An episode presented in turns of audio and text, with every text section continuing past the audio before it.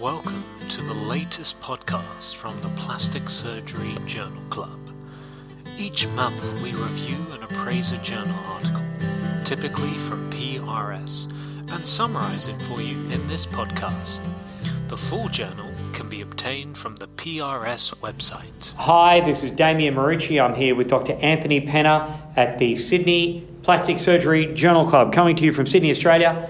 We are talking about Pakistan Comprehensive Fistula Classification, a novel scheme and algorithm for management of palatal fistula and or dehiscence. This is by uh, Drs. Fayyaz et al and this was published in the January 2019 PRS. So, Anthony, what was this paper about? Um, so, the authors uh, suggested that there's no current universal fistula classification that encapsulates management, with existing classifications not accounting for all the fistula presentations. As the authors felt a universal and comprehensive management based fistula, fistula classification um, was required, and, and secondary to that, have, have gone back through their presentations between 2002 and 2017 to their uh, to the Cleft Hospital in Lahore, Pakistan. Looked at all the patients that have presented uh, and those that they have uh, operated on, and subsequently uh, developed a classification and ma- management recommendation uh, flow chart slash algorithm.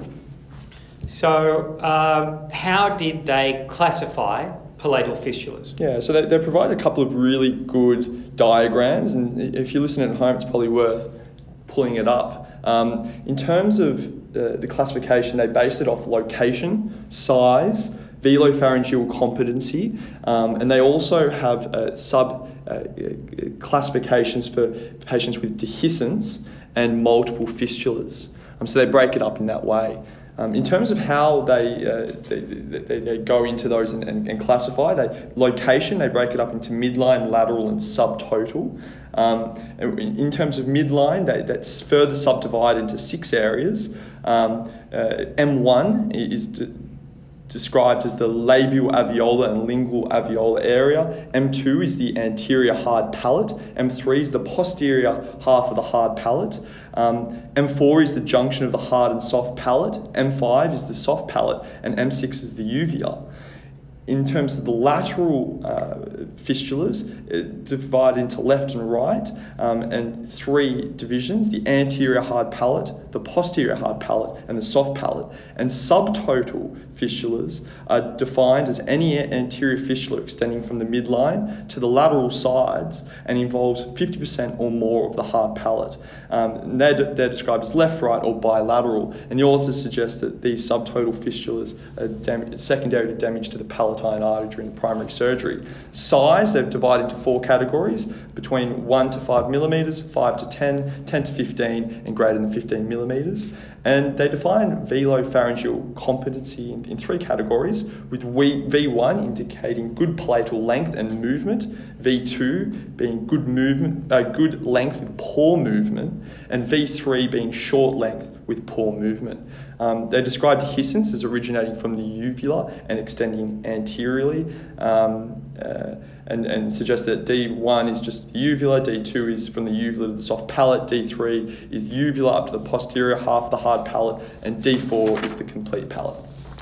Okay, and so where did they go from there once they'd established this algorithm? Yeah. Uh, did they then attempt to match the algorithm to uh, or this classification to a treatment algorithm, I'm sorry. They did, yeah. So they've, yeah. they've gone through and they've looked at how they've managed each of these fistulas, tabulated it, and from there uh, developed a suggested uh, management algorithm. Um, in terms of looking at what they've suggested, uh, it's probably best to go through the positions, and that, that's how they, uh, locations of the fistula, and that's how they present it to the, the reader. Um, they suggest that in the midline, between M1 to 3, so really that's the hard palate, they would suggest routinely a, a, nas- a nasal layer closure with a turn in flap um, an oral layer closure with a buccal sulcus mucosal or mucoperiosteal flap.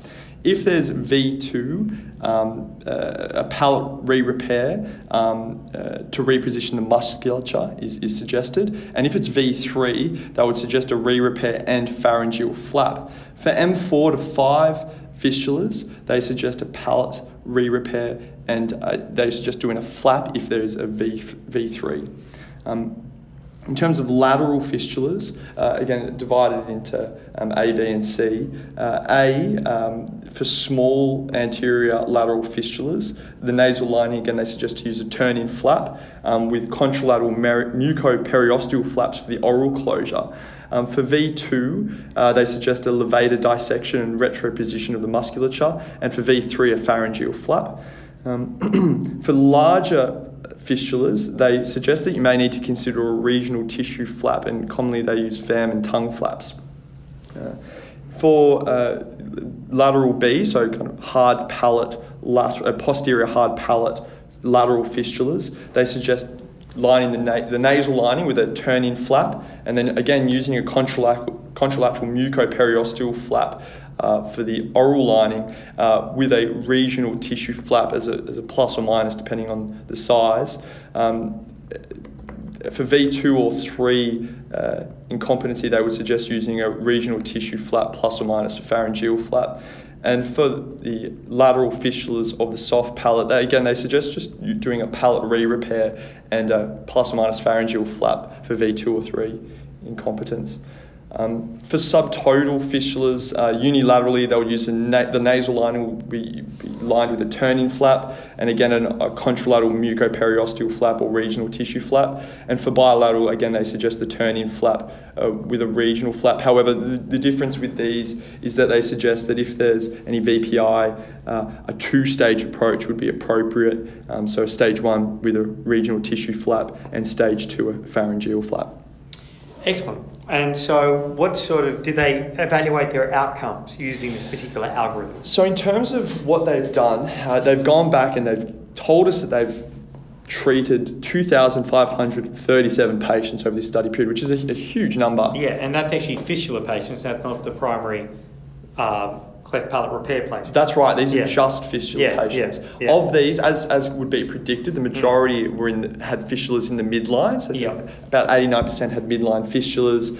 8% had lateral fistulas, 2% had subtotal fistulas, and there was 18 patients that had dehiscence. In terms of their outcomes, they've talked about recurrence post-repair. Um, about 7% of all patients developed recurrence, about 181. Um, of those in, that had midline repairs, 7% had recurrence, lateral was about 9%, and subtotal fistulas, about 12% recurrent rates.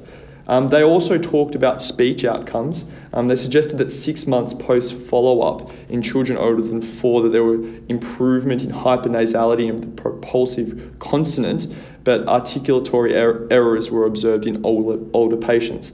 Unfortunately, what, what they haven't done is, is gone uh, into uh, or looked at why these, uh, these failed. Um, which would have, uh, it's a bit of a shame considering how big the cohort is, and maybe that's something they're looking to do in the future. Yeah.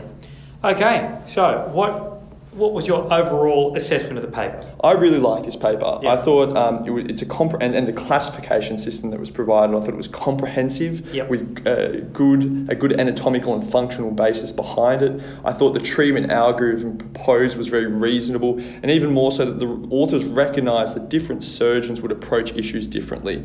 Um, for instance, some patient, uh, surgeons for anterior hard palates would wait till the patient's nine years old and do a bone graft. They talk uh, you know, buccal flaps for some the lateral uh, fistulas would be preferenced over things like tongue flaps. Some some surgeons would prefer a double opposing Z-plasty to lengthen the, the palate, or performing a pharyngoplasty instead of a palatal flap. All these are mentioned, and I think that's very, very balanced.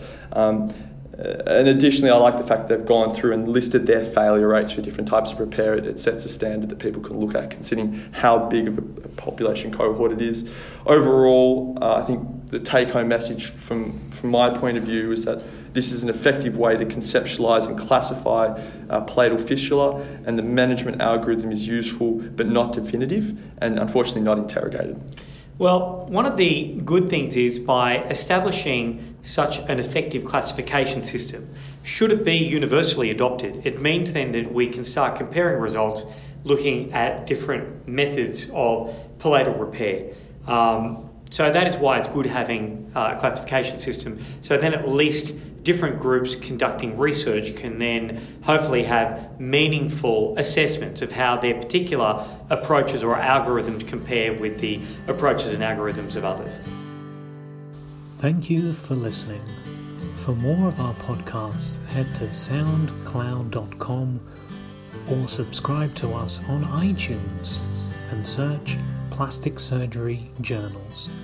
Remember to like us on Facebook and follow us on Twitter. Thanks also to the PRS Journal team for their ongoing support.